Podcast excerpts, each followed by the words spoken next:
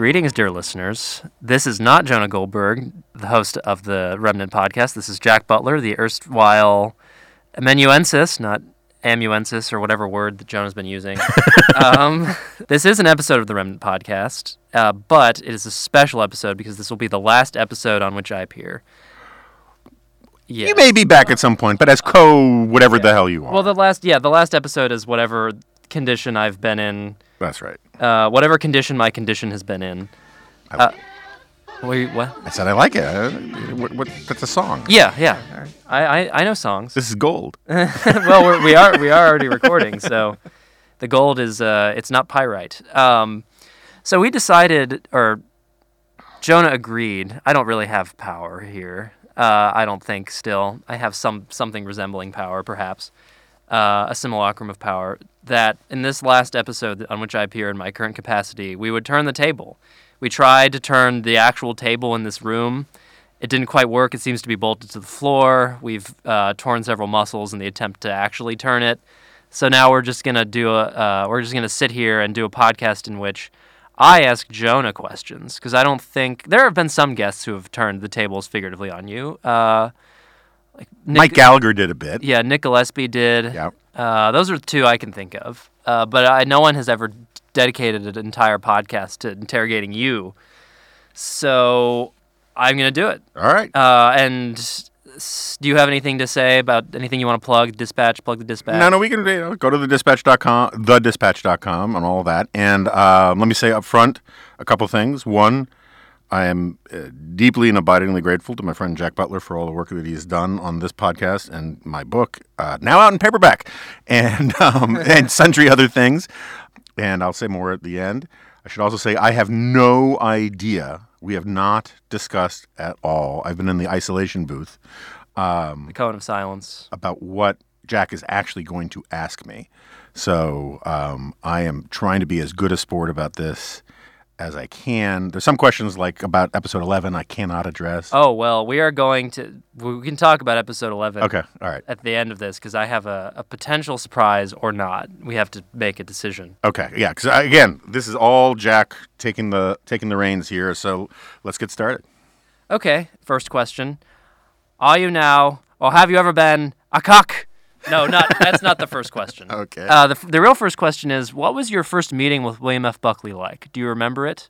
The first time that you met him? Was it in your capacity as a National Review employee, or was it prior? Um, I am fairly certain that I had been in the same room as him prior to working at National Review. Uh huh. but I never met him or shook his hand until um, I went to National Review. I think the very first time I met him was in the elevator lobby outside the old NR offices, which are not the original NR offices. Uh, so there's been three.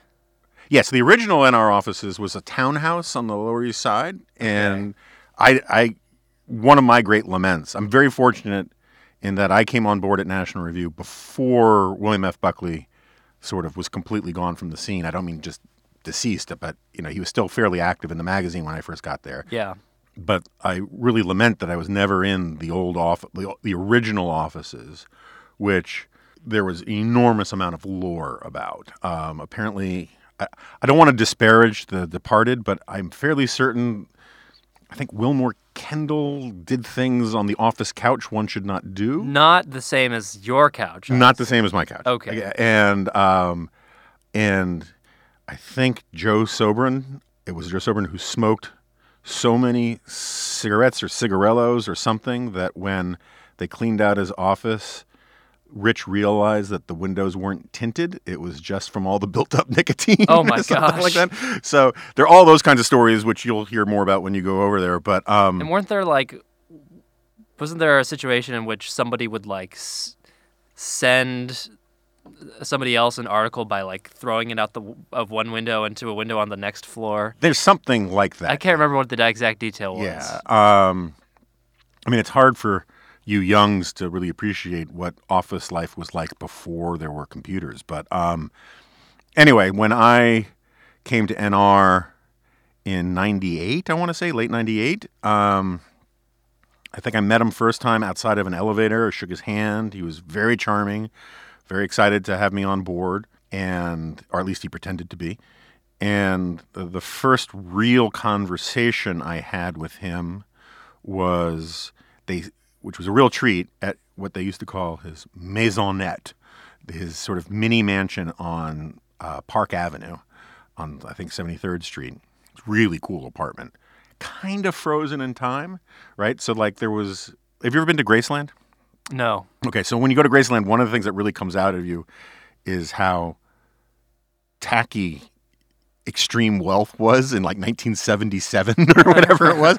And Bill's house wasn't tacky, but it was from a completely other era. There was like lots of holdover stuff from sort of the Mad Men era, Mad Men era. Oh. And so like there were like some leopard leopard print seats around the bar. There was the famous red room, which was like the receiving room, which is not like a, a shining thing. Oh. and um, uh, and uh, my favorite touch was on all of the tables they had.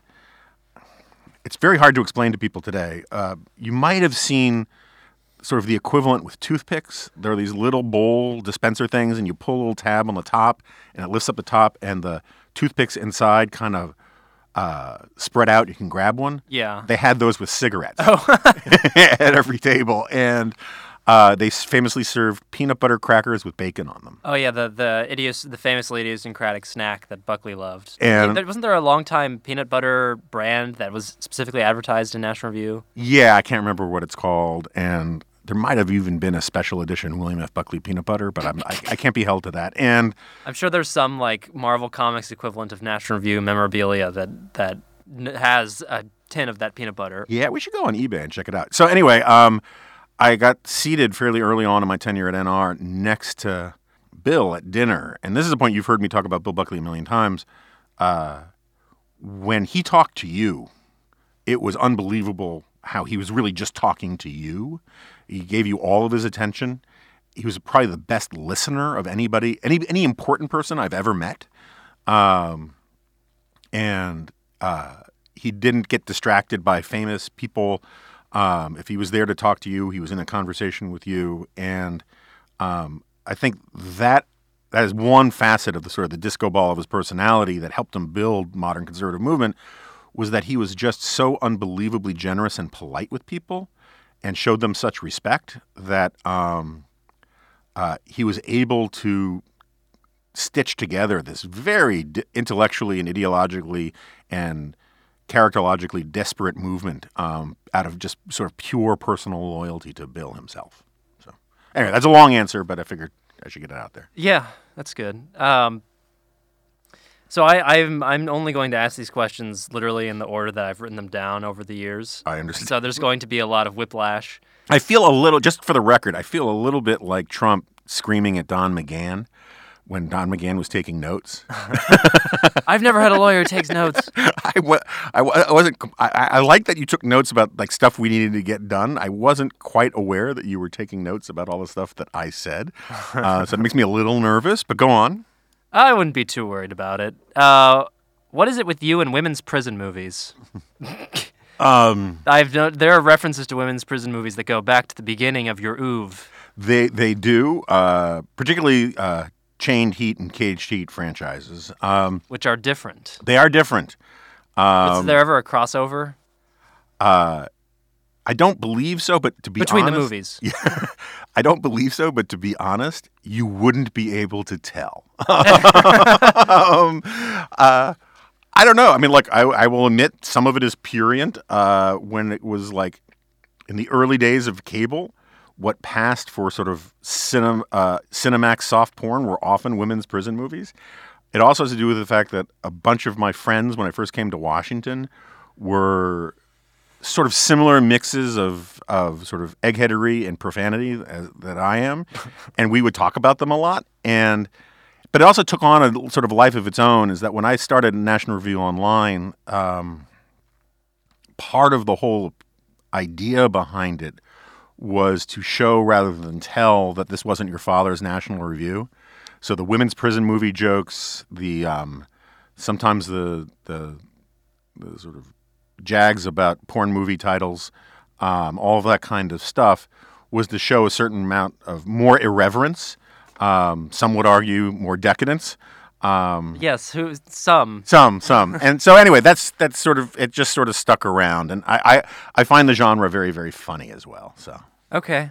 Um, why did the business you started right out of college fail? because we did not know what we were doing. It's a good Um, answer.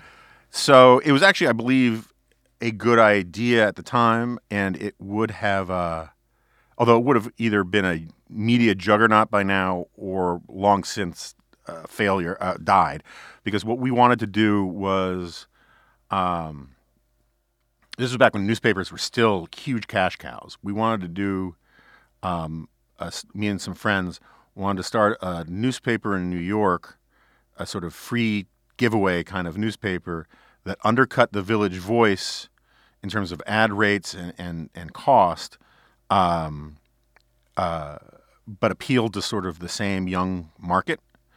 And we spent a big chunk of my summer out of college trying to figure it out and doing what we thought was like serious business idea contemplation things. And it just uh, we were the it was a good idea to a certain extent given where the market was at the time.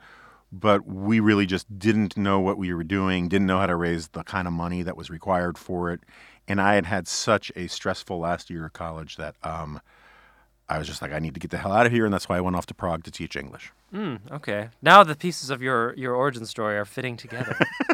uh, now I just need to figure out when that, that radioactive spider bit you. Um, I could ask this one, but I think this has actually been answered. Why did you start smoking cigars after previously deriding people who smoke cigars? um, i derided people who smoke cigars who didn't like cigars but were doing it to be cool Okay. um, Were you at the time a smoker of cigars? I was not. But what I mean, I tried them, and I used to like a reasonable person. The next morning, that taste in your mouth was so terrible that I was like, "Why do people do this?" I grew up in a very smoky family, so I never really liked cigarettes. Um, yeah, there's the story you've told many times of the, your mother chewing out the, the convenience store owner who wouldn't let you buy cigarettes for her. That's right. That's right. And also, As, a, Um, as, as what, an eight year old or however old you were? six, seven, eight. Like. There's also the uh, that poor lady. Um, there's also this. I thought that you were going to mention that when my mom was nursing me at New York University Hospital, uh, the nurses asked her to um, at least refrain from smoking while nursing the newborn. but the hospital put ashtrays out on the tables next to all the moms back Wow. so anyway, I, I started smoking cigars in part because when I was writing my first book, uh, I needed the nicotine because I was working so hard and getting up at four, you know, working all weekends, working late into the night, that kind of thing. And I smoked a pipe, and but I only did it at home because pipe smoking is incredibly pretentious and a terrible look. and uh, Unless you are like an Oxford professor in the 30s. yeah, Roger Scruton could have pulled off pipe smoking. you know. Um, but, um, and then I stopped for a long time, and then I went to a bachelor party, uh, my friend Ah. Doug Anderson's bachelor party in Vegas, and they were passing out cigars, and it turned out all of that pipe smoking had. Uh, seasoned me to uh, liking cigars, and that's when I started doing that. And then I, part of the reason I still smoke cigars is, as, as you know, uh, when I have deadlines, it's just it's a it's a way to self medicate because my brain is starting to turn to mush. Are people getting dogs these days to substitute for children that they don't want to have? This is a person a very deeply personal question for you because you love dogs. I am I don't own dogs, but I like them. Uh, and but this is something like I think Jonathan Last is probably one of the most high profile c- Yeah. contrarians eh, or anti-dog people because for this reason. Yeah, I wrote a column with it. Uh, Clay Routledge has made this point, and and and our AI colleague Brad Wilcox uh, sort of backs him up on this. I do think there's something to it that people are getting dogs, and there's a lot of data to back it up. That when millennials are go house hunting, a bunch of a significant number ask more about uh, whether it's a good house for dogs than for kids, and they um, um, when they a- fill out surveys about why they're looking to buy a house, they more as often, or not, I don't want to get the data, I don't want to exaggerate it, but a significant portion of them say it's because they want to have a dog, not because they want to have kids. And Yeah. I think that look, I think that's a legitimate criticism of where the culture is and all of that kind of stuff. I should I thought you were going to stipulate at the beginning of the question that I also have a human child that I love. um, Yeah, and, I suppose. and uh um but I don't think that because some people get dogs for the wrong reasons, that is something to hold against dogs. Yeah. Well, duh, I mean, what? You can't hold anything against dogs. They're They're dogs. yeah.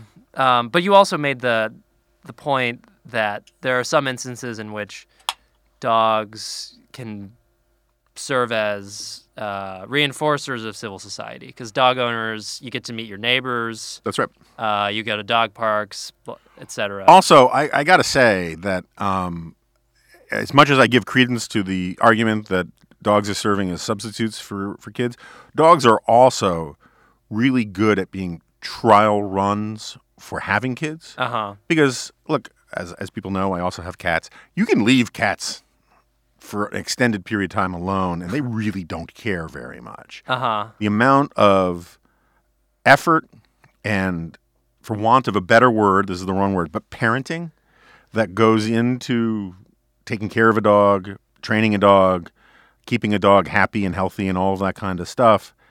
It's nowhere near as difficult or as rewarding as having a human child, but it is a good way to sort of learn some of those basics. You know, um, you can't leave your kid unattended for very long either. um, and so, in that way, I, I, I am not sure that all the millennials moving to get dogs before they have kids means they won't have kids. Uh-huh. It might actually start building up the muscle required to want to go to the next level and, and actually do the really meaningful thing, which is to have human kids. speaking of things that aren't human Uh huh. Uh, what is this? Is something I've been curious about. Uh, I my speculation has run wild in my own brain, so I hope that I get an actual answer out of you here. What is the actual history between you and Sidney Blumenthal? Because it see the way that you've used him as a punchline for your, the entirety of your prof- professional career. But here, here's my speculation. Go for it. I was he the Clinton uh, machine attack dog set specifically on you? Like, did you did he come after you specifically in ways that have made you angry at him ever since? Because that's the sense I get. There's some. It seems deeply personal. You single him out as a part of the Clinton machine, as opposed to just referring to it as a whole.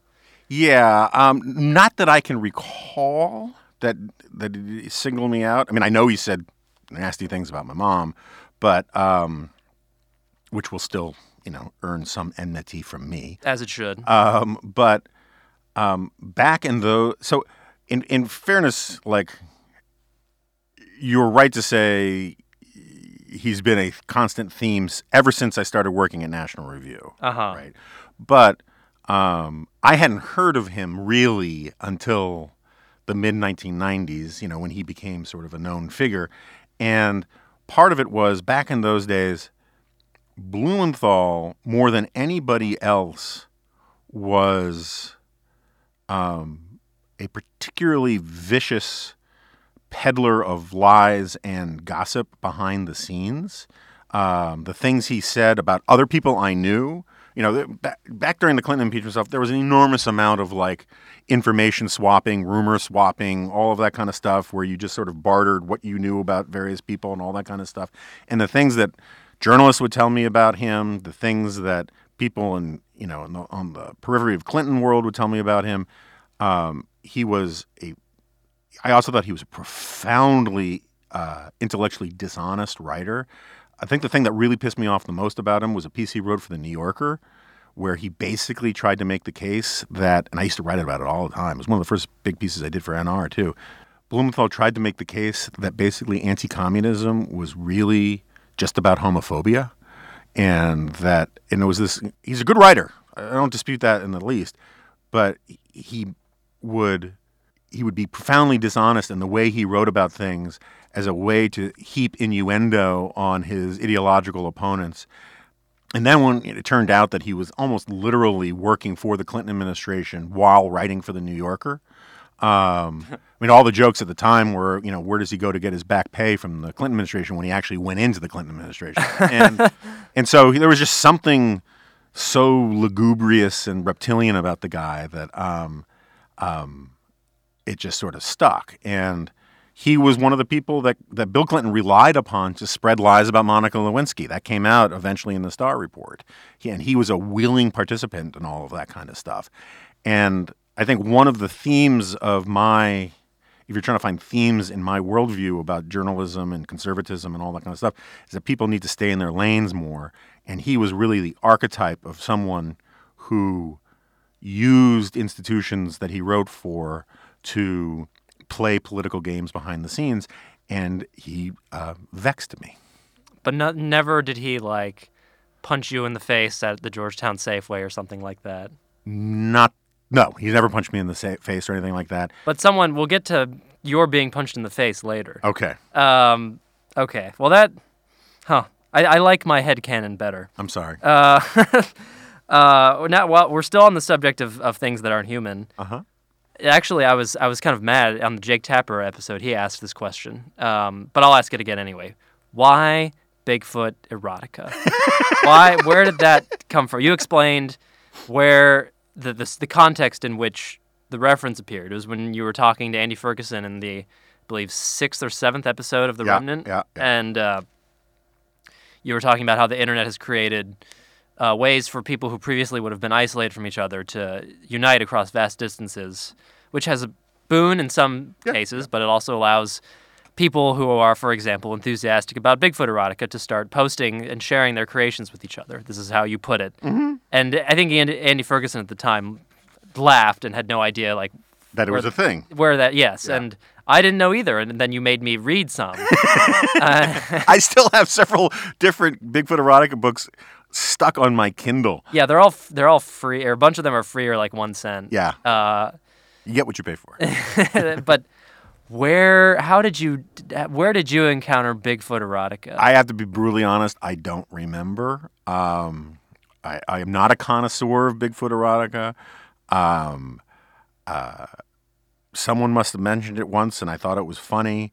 There's some stand-up comics who do some bits about Bigfoot um, that I think are funny, uh, but I, I don't. I, I just honestly don't know. I'm not pleading the fifth. I'm not dodging the question. Um, but the second, I mean, as you can tell, right? So I heard it from someone and it's stuck in my head. Uh huh. All the people who've heard me mention Bigfoot Araga, it's now stuck in their head. It is mimetically very sticky. It is. Yeah, it's a quite singular concept, and I think you're, but I think you can claim credit, claim credit for its like uh, meme status on the right, and it Probably. sort of sort of cemented when this Virginia uh, congressman was elected. Yeah. But that was that was after, not before. There have been a few times where I, I can claim credit not for coining something or creating something, but for propagating it f- far and wide. Cheese eating surrender monkey is a Yeah, I was one. just Yeah. reading this, the Simpsons Wikipedia page over the weekend, as one does, and I, I saw you referenced there. There you go. Um, congratulations, you're on Wikipedia. Thank you. Thank you. Um, all right. Uh, what is one thing you think you might be wrong about? like, just right now that I think I might be wrong about. Yeah, define this question any way you choose. I, I leave it open to your interpretation. But uh, or I'll ask you the next question if it helps you Okay. limit the potential answers to the first one. What is one thing you think the left could be right about?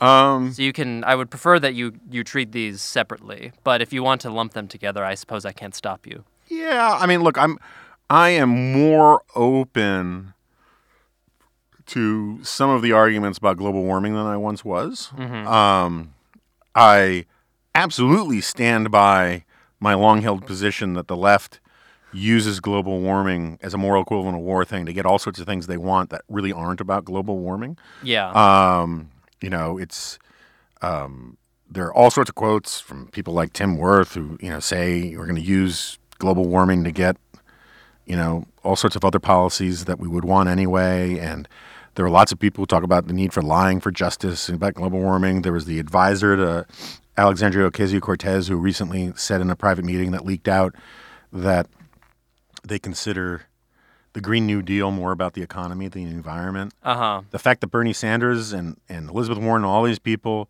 are, they say it's literally an existential threat that uh, may cause humanity or life on Earth to end and go extinct, but wouldn't dare use nuclear power, um, suggests to me that there's a political agenda separate and distinct from the rhetoric about, um, you know, saving the planet. Uh huh. At the same time, I think that the um, um, I, I'm more inclined to think that there's probably some there there, and it's not a complete hoax, um, and that it's that there, the evidence is mounting that we should take it at least seriously that black swans do exist and and all of that kind of stuff, and so. Um, you know, some of the stuff that comes out of Niskanen, some of the stuff that my friend Ron Bailey, you know, Ron Bailey used to be very skeptic, be- major global warming skeptic, and he changed his mind because he went with the data, and that had a big impact on me. Um, what we do about it and all of those kinds of things are a different matter. Um, so the left might be right about that. I think the left is it. This is a complicated one.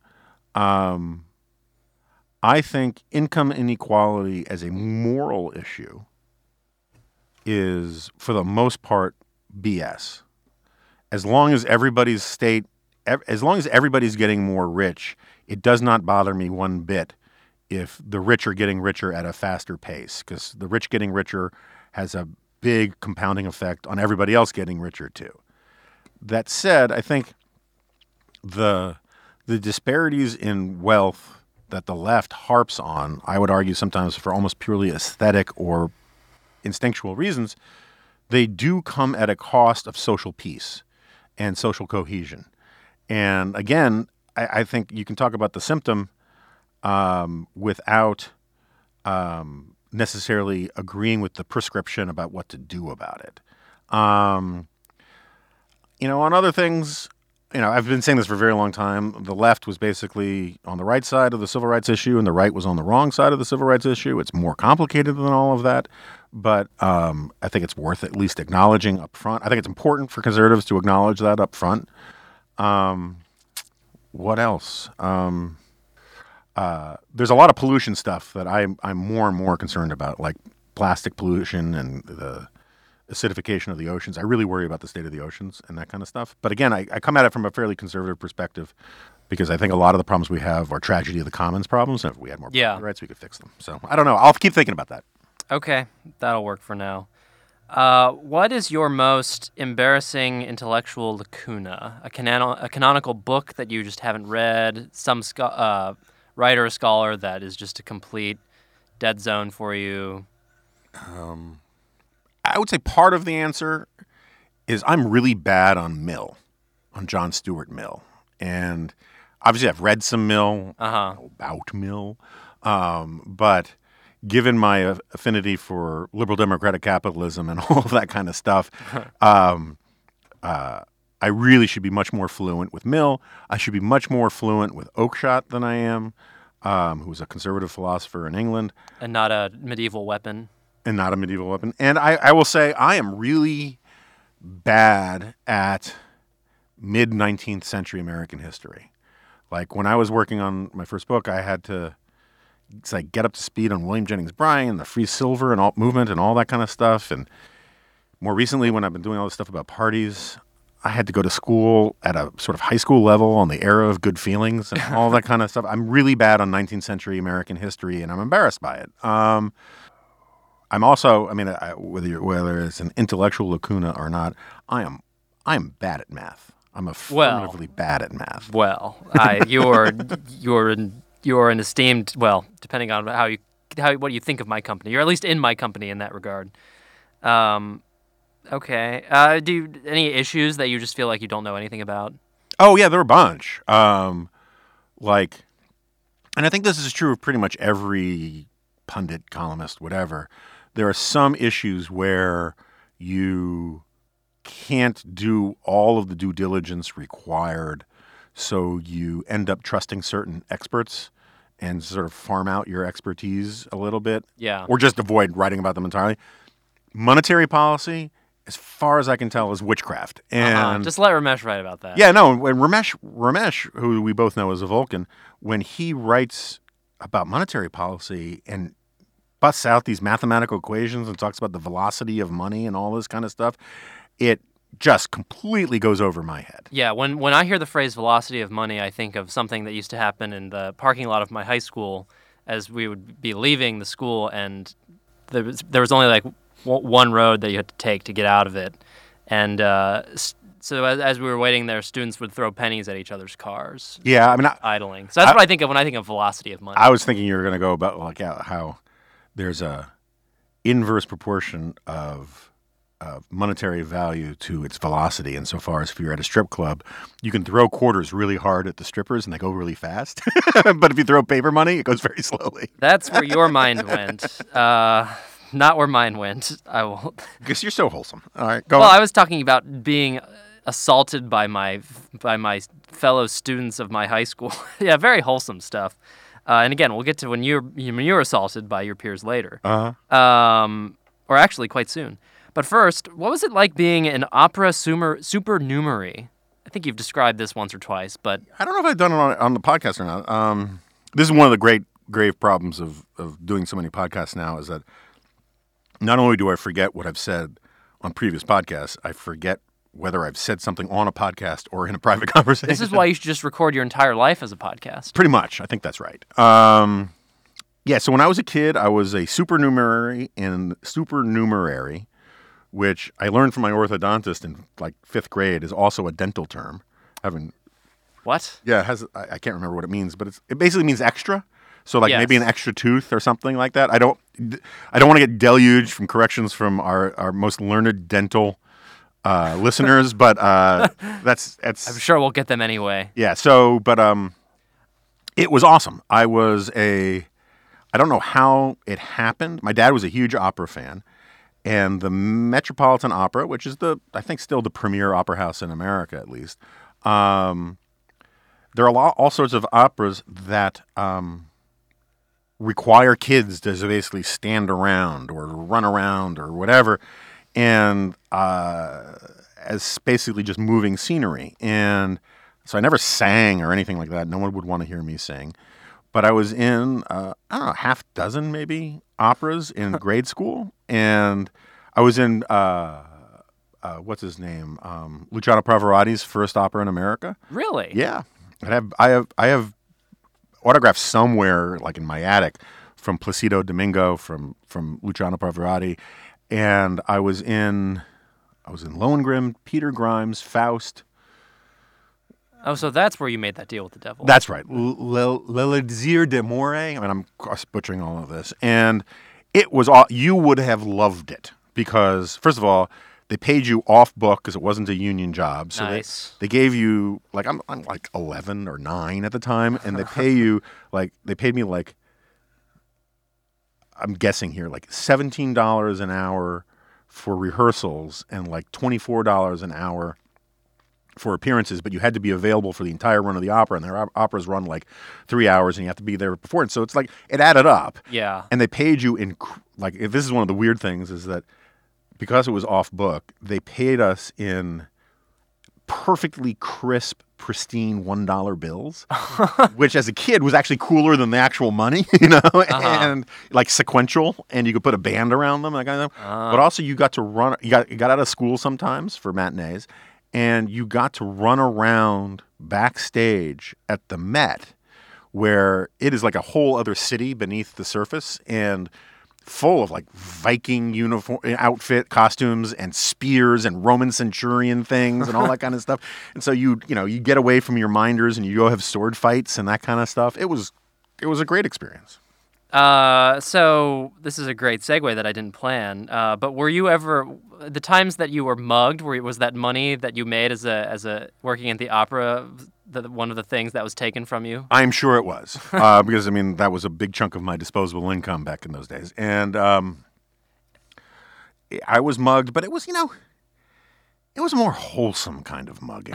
yeah, the way you describe it, it's like it happened. It was like classmates of yours, No, no, no, no, no classmates, no classmates. Um, but people who were your age. Yeah, mostly my age. Basically, you know, growing up in New York City on the Upper West Side, in the 1970s, um, there were two public schools PS9, public school number nine. They never gave it a name when I was. How bureaucratic. and uh, and Brandeis, which was a high school, and a lot of those kids came from rougher neighborhoods. Although the space between my day, my grade school and my home was a pretty rough neighborhood, and those kids, you know, they took dead aim at the at the dorky little kids walking around, and you know, people would have their bikes stolen. They would have, I would have, you know, they'd say, "Hey, come here, I got to ask you a question," and they would say, "Okay, now empty out your pockets," that kind of thing. You know, weren't a lot of like knives and no guns or anything like that. Sometimes some kid would show me a pocket knife or something like that, but they would throw you up against the wall and be three or four of them, and they'd take your money. And you know, you could run away, you could try and push them back, but they were usually older and bigger, and um, it was just sort of. I mean, I don't think it was as bad as what my dad went through when he went to high school in the Bronx, where it was just a pastime of the Irish kids that beat up the Jewish kids. um, but uh, yeah, so it, in 1970s New York, it's so hard to explain to people what it was like compared to, to today. Well, a good example. This was not on my list of questions, but could you just r- refresh me on the time that you were almost abducted, right, in Times Square or something like that? Oh, okay. Well, there were two two different stories. One was my brother and I were walking to my dad's office, and we were allowed at a pretty young age, if we were together, to go walking around by ourselves. And I was too young to understand what was going on, but some dude in Times Square, back when Times Square was super porny, um, and I'm not talking Bigfoot erotica, I'm talking porny, and um, lots of hookers, lots of grifters, lots of like uh, midnight cowboy, hey, I'm walking here kind of stuff. Yeah. And some guy came up to me and my brother, and the guy said, started telling my brother that uh, we can, he could pay us a lot of money if we came with him. And he's just like, I think he literally wanted us to get in his van. and I was like, a lot of money? That sounds cool. You know, but like, I was just like a little kid. I didn't know what he was talking about. And Josh was, my brother Josh, was just like, um, no, we're not going with you, blah, blah, blah, blah, blah. So that was, that was one time where, which could have ended very, very badly. Uh huh. Um, the other time, which you may have been thinking, which I thought you were talking about, was uh, when we were really little. The parents who all lived on my side of Broadway would take turns, sort of like instead of carpool, walk pool, where one parent would walk like the five kids to school, Yeah. so you could t- you can go quicker through the bad blocks, through the bad neighborhood, and same thing at picking up after school. And one day, my mom was had her was pushing her bike because she rode her bike to the school to pick us up, and on the way home, this back then we called them winos, um, but a homeless guy, um, maybe had like eight teeth, black guy, older, saw me, and I was a cute little kindergartner in my little terry cloth t-shirt and you know whatever, and he wanted to play with me, and so he charges up and picks me up and starts spinning me around, and Oh gosh. I, you know, I'm like, I'm, I'm completely freaked out. He's a scary looking guy, but it turned out he was a sweet guy, sweet old drunk, you know, uh, homeless guy.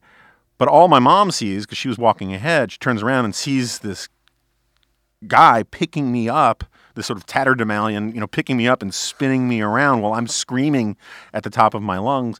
And she beat the crap out of this poor guy oh no. before just just became a helicopter of fists and um, threw him up against the wall of the post office on 83rd between Amsterdam and Columbus and kept punching him until the guy, very upset, I don't think less because he was being punched, but more because he scared me, explained that he just wanted to play with me. But Oh god. you know, you had to keep your head on a swivel back in those days. But she felt terrible about it. I didn't feel terrible about it at the time because I was all shaken up. Uh huh. But uh, it, the, the memory is very vivid for me. Wow. No, see, I don't think you've ever. I don't think this has ever been on a podcast. I'm glad I got this. Yeah, that's it's gold. Uh, so, this is something you have discussed on podcasts. Okay. I I would understand if you don't want to talk about it more than you have. Uh huh.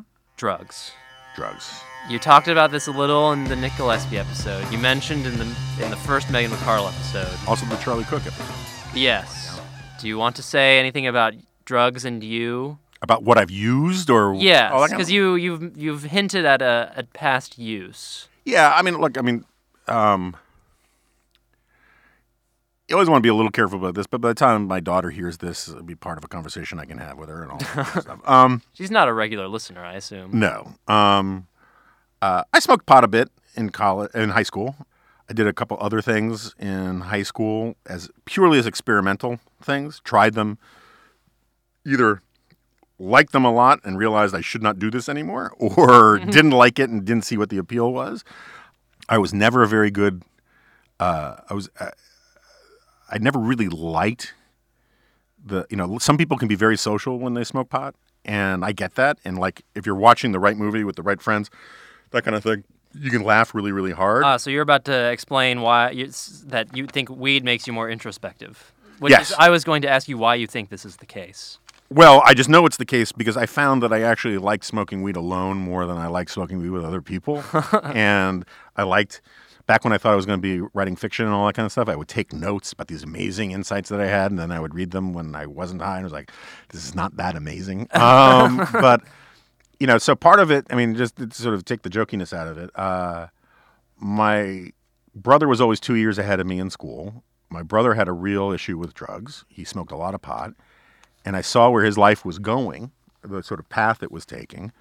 And my brother and I were so similar in so many ways, and I decided to take the other, you know, the other fork in the road um, and go a different way. And I think I tried pot once in the last 15 years, something like that. And it's just not for me. Um, I'm also particularly terrified of it because these days, because it's so much more potent than it was 40 years ago. This is why this, uh, this is one thing that you and Alex Jones agree on. uh, he he smokes he smokes pot once a year Uh-huh. uh, to determine whether it actually is getting stronger. Oh, really? Yes. Okay. I, I, I, suspect that once a year he does it for those purposes. but the- Tough but fair. yeah. So, um, and so I don't want to get too deep in the weeds. I have some, did you do that on purpose? I did not. Uh, I, I I have some stories I can tell you off air, but um, for the most part, I, I'm perfectly willing to admit that I experimented uh, a goodly amount. I, I think one of the counterintuitive things, which I would never apply to my own parenting, is that I tried some of it early enough that later, when there was real peer pressure for it, I was a little more immune because um, I was like, yeah, I've tried that. It's not for me. And people couldn't say, oh, try it. You'll like it and all that kind of Uh-huh. stuff. Um, but I, you know, growing up in New York City, I knew lots of kids who had real drug problems. And uh, that was a real cautionary tale for me. And I was never one of these, you know, there's this great line which loses all context unless you see it. You know, the TV show The Young Ones, the British show? I don't You- thi- I don't think You so. might really like it. Um, it was really big when I was in high school. It was, um, there's this one scene where this nerdy guy says, I don't think it's particularly cool to use drugs. And uh, we used to say that all the time as a very ironic thing. And I was never one of these guys who, like, was, uh, to be blunt about narkish about it, you know? Uh huh. But um, it was never, it was just never a huge part of my life. And, and the as I got older and as my brother became more and more sort of a cautionary tale for me and about the troubles that it visited upon my family, it was more and more something that I just it was a path I didn't want to go. And by college, I was mostly done with all of it, except maybe in some rare social occasions. Um, When you're hanging out with the libertarians. pretty much. And then uh, by after college, I was I was really largely done with it all. And what about so same question, but about uh, excessive alcohol? You've mentioned being blackout drunk a few times on the This week. podcast. no, no, no, never. I mean, Yeah, look, you've I- mentioned it on the podcast, and you've never been on the podcast. Well, Yeah. Although, what an episode that would be. you never Uh, did do the drunk remnant. No, we didn't. Maybe, well, there's still time. Um, You'll feel better about doing that somewhere else. um, I'm um, you know, I drink too much. I think that's right. But I'm, you know, I, I maybe once a year, if I'm not in Europe, do I drink before six o'clock at night? And um, drank a lot of beer in high school and college. I'm not going to dispute that. I used to go to. I started going to bars, uh, particularly this place called Cannon's up by Columbia University, um, in ninth grade, and um, Is it still around? I think it recently departed. The, the the physical bar is kind of there, but I think it's called something else now. Um, there were mistakes made, um, uh, but there's cautionary tales. Uh, you know, in in high school, it was there was a lot of you know beer drinking and sitting on stoops and nursing a, a beer and all that kind of stuff or beers, and I'm kind of shocked at how much the culture has changed on all of that kind of thing. But uh, I don't know what else to say. I mean, it, it sounds like I'm crying for help here, and I'm, I'm just, you know, it, it. But I'm not going to lie. Well, why don't you open another? That's a good point. There you go. There you go. Now, now you'll feel better. It'll loosen me up. Yeah. Um. Uh. Okay. Um. So, so this is. I mean, earnest kudos to you for actually being willing to talk about these things. Uh-huh. As you know, I'm f- famously coy about my own my personal life. I I know. For all I know, you live in a refrigerator box somewhere. But anyway, go on. Oh yeah, it'll be it'll make the move very easy. Um, but these are potentially embarrassing things. So what is the since you're already on the subject, what's the most embarrassing interaction you've had with someone famous or someone you respected? Oof. So I assume the George Will origin story, we're gonna just discard that. Yeah, I mean, I, I, and I, I still kind of think I was better. I, I, I'm not sure that I lose that hands down anyway. Um, but uh, 25 years later, still still bitter. Uh, you know, I, I saw him in Seville in Spain on this trip. really You Yeah. ran into George Will, Yeah. in Spain. It's it was bizarre. Um, is everyone is is Spain the new? Is this like? 50, uh, however many years after Franco died, Spain is now like where all conservatives are going. Um, 'Cause there right, used like to- in exile. And, There was like that brief period where like Brent Bozell went to Sp- the, the the the elder Brent Bozell Yeah. went to Spain because he was like Franco is my ideal polity. yeah. Um, hey, that that idea is making a comeback these days too. I so I hear. Um, uh, I don't know. I, I, I can. I'm sure this is one of these things I'll have esprit d'escalier about for a while about all the other embarrassing times. But um, one time, what's his name? Harry Shearer, right? the Simpsons guy. Yeah. Um, also from Oh, Spinal Tap. Spinal Tap Yeah. and, and all those Christopher Guest movies. I was at a party at Rob Long's house in California, in Venice, and I saw he, he came up to talk to me and somebody else, whatever. And I had just seen A Mighty Wind, the movie, yeah. and there's at the end of that movie, there's this scene where uh, Sheer talks about how committed he is to his moisturizing discipline, where he like puts uh, lotion on his face and all this kind. Of, it's this this long, very weird little thing, and I am. I've done this kind of thing a few times. I just assumed that he knew the reference because he's in the movie, and I the first thing I said out of my mouth was something along the lines of, quote, almost quoting him directly. Um, I'm really impressed by your, you know, by the quality of your, your- of, of of your skin. It's it really shines, and and did this whole like little riff, and he was looking at me like he had no idea what I was talking about. He was like, I, for, I have no idea what was going through his head, but like in retrospect, I thought maybe he thought I was hitting on him.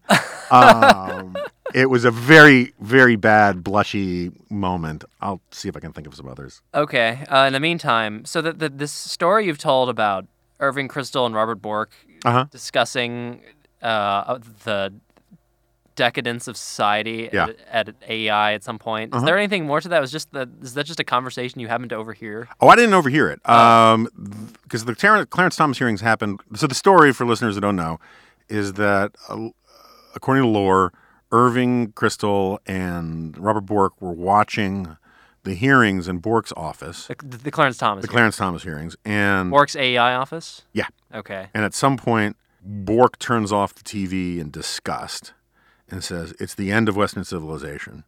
And Irving takes a long drag of his cigarette, blows the smoke out, and says, Of course, it's the end of Western civilization.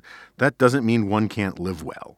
And uh, that, I believe, was told to me by his f- former research assistant at the time. And it was like one of these stories that I picked up when I first came to AEI in 1992 or whatever Yeah. it was. Um, but I did not hear it myself. And, Oh. um, but Bork and Irving, but, but Bork and Kristol and those guys, they loomed very large. And you know, when I got out of coll- college, I had you asked me about intellectual lacunae before, the plural, plural of lacuna. Um, Correct. I, uh, I, you know, I screwed around so much in high school, and, um, and in college, I got a lot out of college, but there were, you know, there were a lot of blank spots because they taught more about Foucault than the Federalist Papers, and um, when I landed at AEI, I stumbled into all this stuff about political philosophy, about Straussianism, and all that, and I really threw myself into it headlong and filled in a lot of the gaps in my education. So Bork and Irving and Walter Berns, those guys were. It was a really kind of wild intellectual time for me because not only was I getting up to speed reading about all of them, but I was actually in the building with them, you know, or in the office with them. Yeah, they were hanging out. You could have uh, awkward interactions with them, like leaving the bathroom and stuff. Often, yeah, yeah. Um, that must have been kind of intimidating. I mean, they, the, I think Charles Murray has told this story publicly that that Irving Kristol chewed him out for his his casual attire once. Yeah, that's in his Curmudgeon's Guide book. Yeah. where he, like his first day at the office, he, er, Charles shows up and Irving comes out of the elevator, or vice versa, and Irving basically just says, "Well, what do we have here?" Because Charles was all in jeans and or in a flannel shirt or something like that. Um, yeah, no, it was a, it was a it was.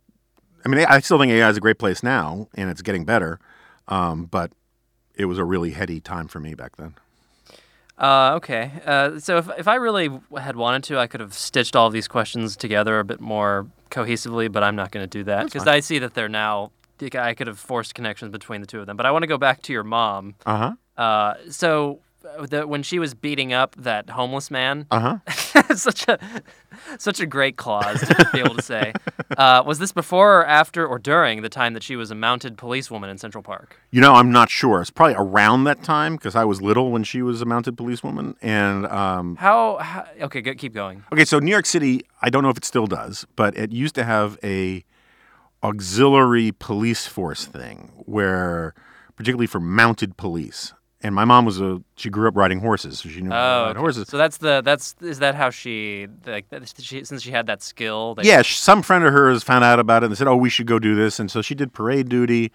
Um, uh, I think she made one arrest. You know, so in Central Park, uh, there's a statue of Balto, Uh huh. the dog that brought the typhoid serum to in, in Alaska. Typhoid uh, antidote. Antidote, right, yeah, or Penicillin, whatever it is, some yeah, treatment. yeah.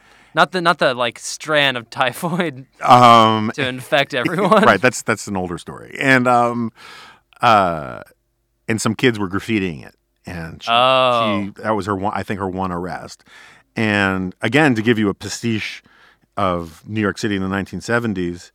I mean, so she. It was great. You know, my dad would take my brother and I to the zoo, and my mom would come riding up on her horse and give us little rides around it. It was really cool Wow. and um, and she thought it was a lot of fun. And then her sergeant, who was a real cop, the guy who was like in charge of the thing, he was parked in his car. This is the way I remember the story. So I mean, fact checkers might have time with it, but this is the way I remember it. Who else is going to fact check this? No, I know, but this this could be fact checked. So he, the way I heard it, when I asked my mom about this 25 years ago, she stopped doing it because her sergeant was with his girlfriend, parked somewhere. I don't know if it was in the squad car or not, but that's my memory of it. And a crazy guy, completely naked, jumped in the car and killed them both. And she was like, "All right, I got little kids. I'm done," and stopped doing it. And uh, Wow. um, but and those are tales of the city. Um. So I'll I'll- I'll just round out the things from your personal life before I go into these a few truly uh, contested questions between us. Uh oh. Um, is there anything more to that meeting with Andre the Giant that you'd like to say? I think you referenced this in a very recent podcast, but you were- with Jake Tapper, yeah, because Yeah. again, it all comes back to Bigfoot erotica. Andre the Giant played Bigfoot in the Six Million Dollar Man. uh-huh. Um, although I believe they just called him Sasquatch in the Six Million Dollar Man, but I could be wrong about that. Um, They called Andre the Giant Sasquatch, or they called Bigfoot Sasquatch. they called Bigfoot Sasquatch. Okay. Um, um, why I don't. I could be wrong about that, but it's an acceptable synonym. Yeah. Um, Uh, not really. I mean, it was in sixth grade. We were on a class trip to Boston. We were at a hotel that he was staying at, and all I wasn't that big into wrestling, but all the kids were like, "Oh my God, Andre the Giant's here! Andre the Giant's here!"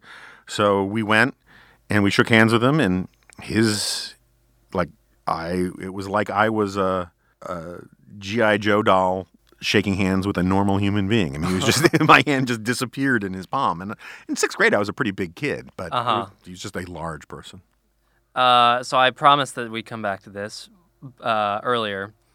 Why did an Irish twin punch you in the face? Ah, um, I wasn't sure which punch in the face story you were going to ask me about. So, um, there are since, there are multiple. since that's the only one you know about, we'll leave it there. Uh, okay, fair um, enough. Uh, on the east side, um, on York Avenue, on 83rd or 84th Street, there was a the remnants of what they called themselves a gang. It was the 84th Street gang or the 8th, I think it's the 84th Street gang. Someone will correct me on this. And basically, it was just a bunch of hooligans and uh, teenage hooligans, and one of them, two of them were these Irish twins. I mean, I, I don't, I bring it up only because they had shocking red hair and their name was like O'Malley, whatever, and they kind of wore it on their face. They were kind of like um caricatures in a lot of ways, and uh, they showed up at some party I was at, and they were just hooligans. And I said something to someone, or I made a joke, or I looked at them the wrong way, and I turn around, and he's just hauling off and decking me in the face. And I go down, and the girl I was flirting with was like, "Oh my God, why did you do that?" And she stuck with me, so I was like, "All right, I'll stay here." and um, uh, but that's sort of the uh, the the end of that story. And, Okay. Um, why do you hate bottled water? I hate bottled water. Here is something you've said. You said once in a speech. We are becoming much more of an earbuds on the treadmill drinking water nation than a bunch of people hanging out at a bar having conversations nation. Okay. And and you remember, and in Suicide of the West, there's the you cite the statistic about bottled water, b- bottled water sales exceeding sales of beer. Yeah, so I, I drink a lot of bottled water, and one of my laments about AEI is we stock a thousand different beverages, but not bottled water. Although I do worry more about plastic pollution, so I'm I'm more open to that. That said, it's a point that was first, I believe, made by Susan McWilliams, um, maybe in the CRB or something, where it's um, it's it's to me it's just one of these small indicators for sort of like the Yuval Levin thesis about um, or the bowling alone thesis that um, we are socializing in little platoons less and we are retreating into a cult of individuality and um, and personal health to an extent that I think is kind of sad. I mean, there, particularly when you go to like London or, or England, and you stop in a pub, it's it's it's not the drinking. They're not like drinking to get soused, although obviously some people are. They're drinking to have conversations. They're drinking to watch the game. They're drinking to talk. And I thought her point, which was that the sales of of beer going down and the sales of bottled water going up were a part and parcel of this sort of uh, atomization of civil society. That's all. It's not. A, I mean, take I, it or leave it. I, I have obvious objections to this as a as a as a healthy individual. Um, I mean, people people could be drinking alone, Sure. No, that's true. uh, and people could be drinking bottled water at parties, uh, and people can exercise together. Yes, all of those things are true. We're talking about grand sweeping trends. People can also go to dog parks without a dog. Um, but as as Yuval would point out, borrowing from uh, Robert Nisbet, people form institutions to do certain things. Pubs exist to serve beer, and a byproduct of that is that people like to to drink beer with other people. And um, people don't go to football games ostensibly to tailgate. But tailgating is a great example of sort of the spontaneous order of civil society where people socialize and have a good time. And if we got into such a health kick that instead of tailgating and eating, you know, brats and nachos and wings, we were on such a health kick that everyone just brought their, you know, Jetsons space age protein pill and then went to their seat, I think that would be kind of sad. We'd be losing some of the sort of frothiness of, of social life. But we're not healthy. America's not a healthy nation. Okay. I mean, you're not going to. I'm just not. I'm not taking the bait on this. All right, fine. Uh, I will you. T- I know something you'll take the bait on. Uh-huh. Uh, why do you refuse to understand Lost? why?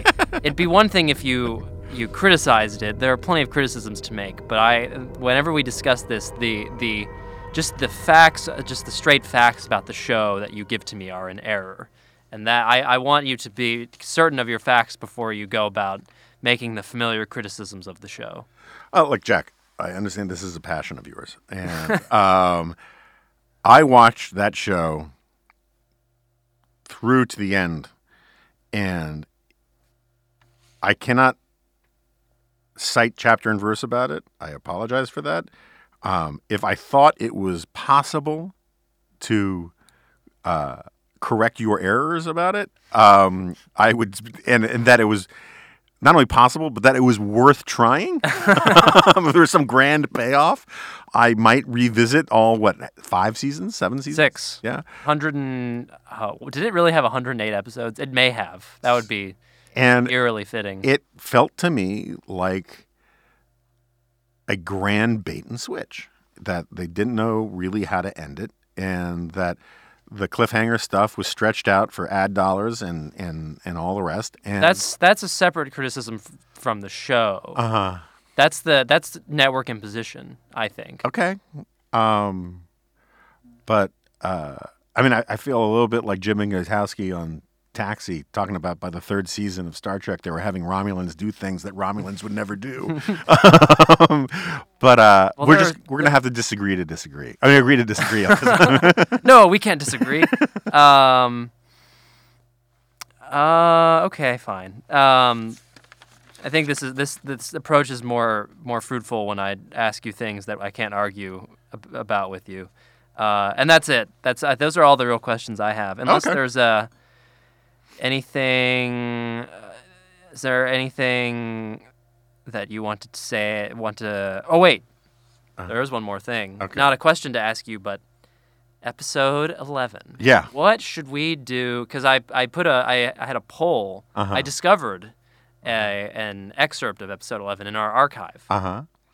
and uh, listeners want to hear it. Uh huh.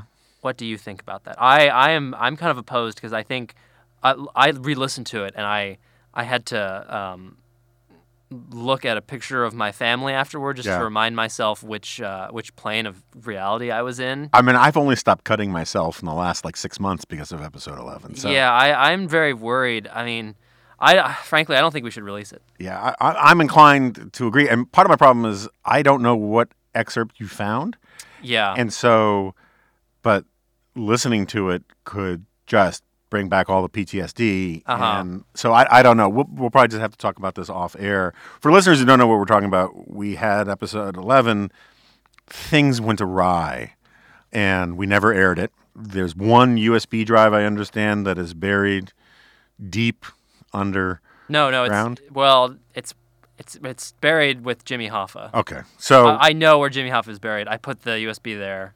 I won't tell any of you where it is. That's sort of like the old joke. It was running joke on on Get Smart where the only way to find a lost cufflink is to drop your other cufflink because they'll roll together. so if you can find episode 11, you can find Jimmy Hoffa. Okay. Um. Oh, and the something I forgot to mention when you were talking about Bigfoot. Uh huh. Uh, I think I've mentioned this to you before, but when we first met in person, Mm-hmm. uh, when you taught that class at Hillsdale, Mm-hmm. and you had us all write op-eds, my op-ed was about Bigfoot. That's right. uh, I have a. It was about uh, a guy who was trying to kill or capture and then kill Bigfoot to prove that Bigfoot is real, Uh-huh. and I was opposed to this. Uh, isn't that that's sort of weird It all, I, again, it all comes back to Bigfoot. um, so uh, some questions for you. oh no! um, let's see. Uh, Oh, you've been writing things down. no.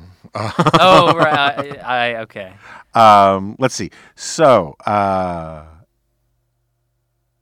what did you expect working for me slash AEI at the beginning, um, and how did the actual experience differ? Uh, Hmm. Well, I didn't actually know what. Here's.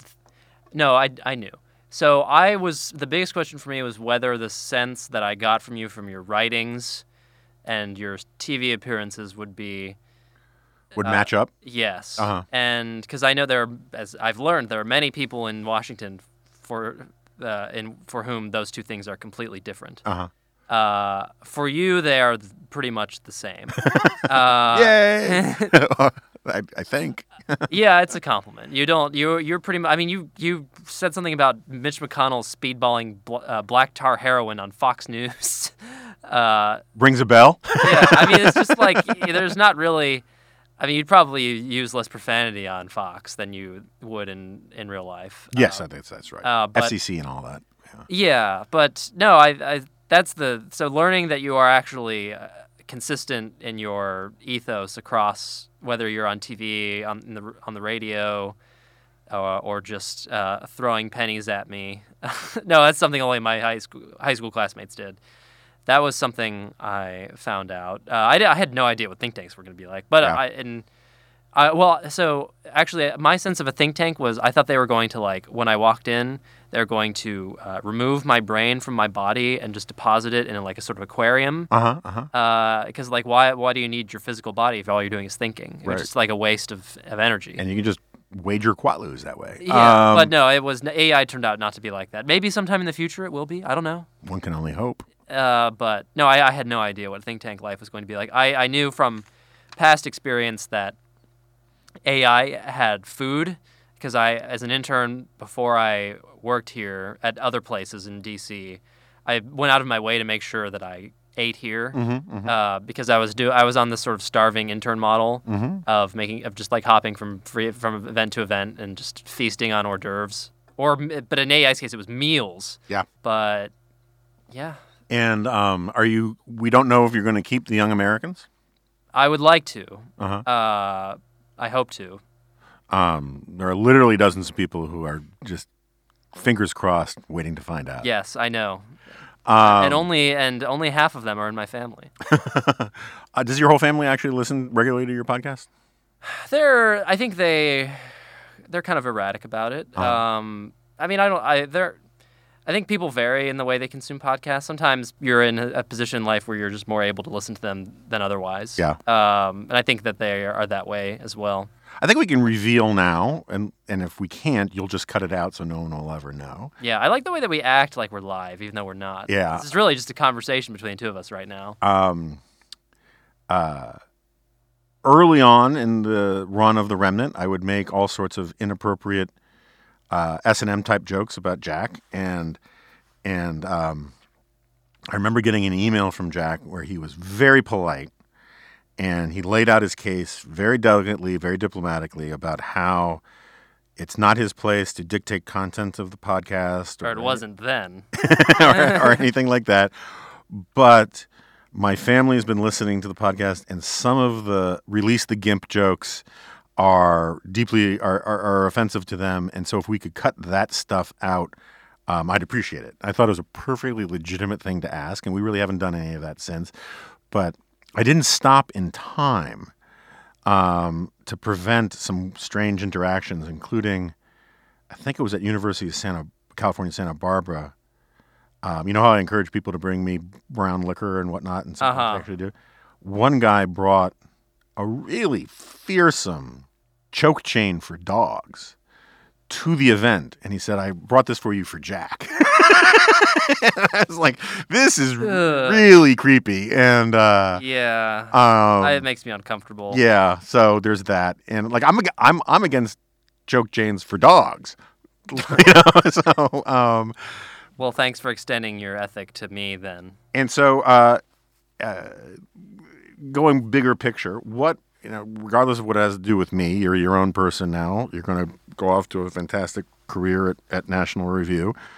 Uh, the state of sort of intellectual life and conservative life was considerably different. Uh, certainly when I was teaching at Hillsdale. You might say that. Yeah, and um, and even when you started here, right? You might say that as well. So, uh, what are what thoughts do you have about how you fit into this grand schema of things? And uh, and um, you've watched the sausage get made. You know, I've brought you to Fox a few times. You've seen how people here at AEI do it. You've got all sorts of friends at other conservative media outlets and whatnot. Um, Yeah. What what what what what is your assessment of the patient right now? Uh, so I would say that probably the biggest difference on this front between you and me is that just as a product of my upbringing, I think I have a bit more. I'm not saying that you hate like the non-coastal United States. uh, I don't believe that. Spend enough time uh, outside of New York and DC that I just know that that's factually untrue. But I think I just have a, a bit more heartland sympathy and like a more a bit more uh, of a willingness to like forgive its faults Uh-huh. and just like to let my my uh, uh, irrationality take over where reason should actually prevail. Sure, fair. Uh, but so I think that's why one of the best arguments, one of the arguments against Trump that appeals to me the most is that he has kind of, in certain respects, like when you measure him by that metric, he's actually there are certain ways in which he's actually failing those people specifically. yeah. Uh, the people he he who basically elected him.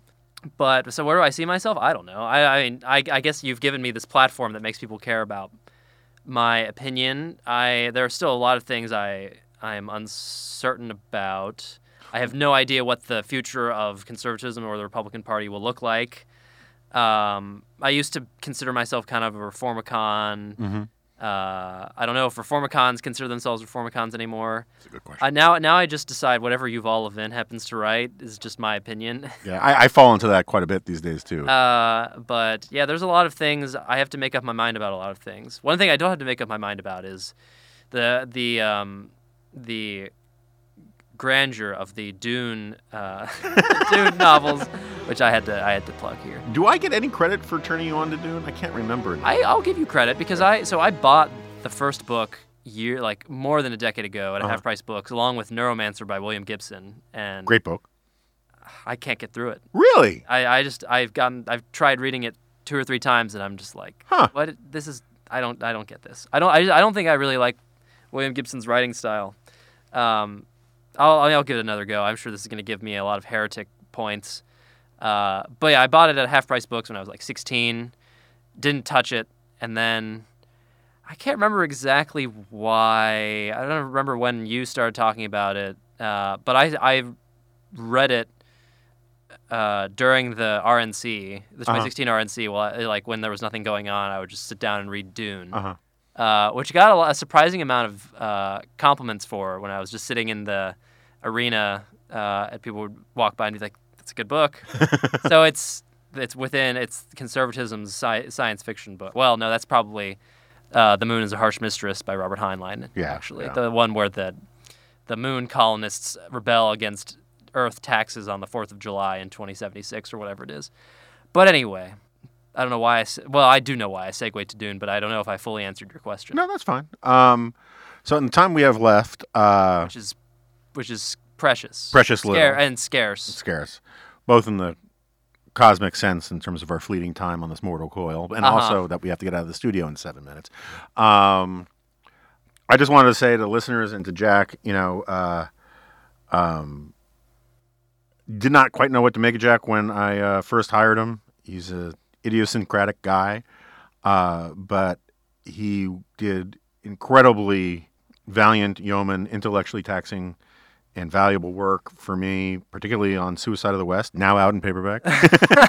and um, Uh, I have to learn to the, the, that shame that shameless plugging muscle. I do it so much less than I could. I have to be honest, um, which I'm not sure is exonerating in any way, but um, you should. I mean, it's your stuff. Gotta yeah. huck it. um, but um, and uh, with a new preface, by the way. Did I tell you that? Anyway, so um, you told me that a long time ago. So, Yes. uh, and I think I'm going to Italy in the spring for the Italian uh, release of the Italian edition, which should be exciting. Oh, I have a Um, funny story along those lines to tell you after this this airs. Um, but uh, I'm deeply grateful to Jack. I know a lot of listeners are big Jack fans, despite the fact that many people just sort of assumed Jack was a serial killer when they first met him. He's become sort of an institution here at AEI, and he's going to be sorely missed. And I'm grateful to everything um, that you've done for me and with me, and um, and not necessarily to me. um, and uh, um, uh, I'm glad that we're going to stay friends, and I know you're going to uh, go on to great things at National Review, which is still sort of my home away from home. Yes, the feeling is mutual. I, I owe you a great deal. It'll be, I probably will never be able to truly repay what you've given me. We'll put you on a plan. oh, that that's good. I, am glad you undercut my sincerity. Too much sincerity is bad for this podcast. Yeah, I know. But Sincerity. any, is- yeah, but anyway, um, All right. Uh, we're not going to hug. So, uh, with all of that, uh, thank you to the iHeart listeners who are actually interested in all of this. Um, and um, we will have Jack back on as a as a for for special cameos and guest appearances in the future. Um, I don't know when, I don't know how, but we will make it happen. yeah. And um, so, thanks to everybody for the support for this podcast and for everything else. And I'll see you next time. No, you won't.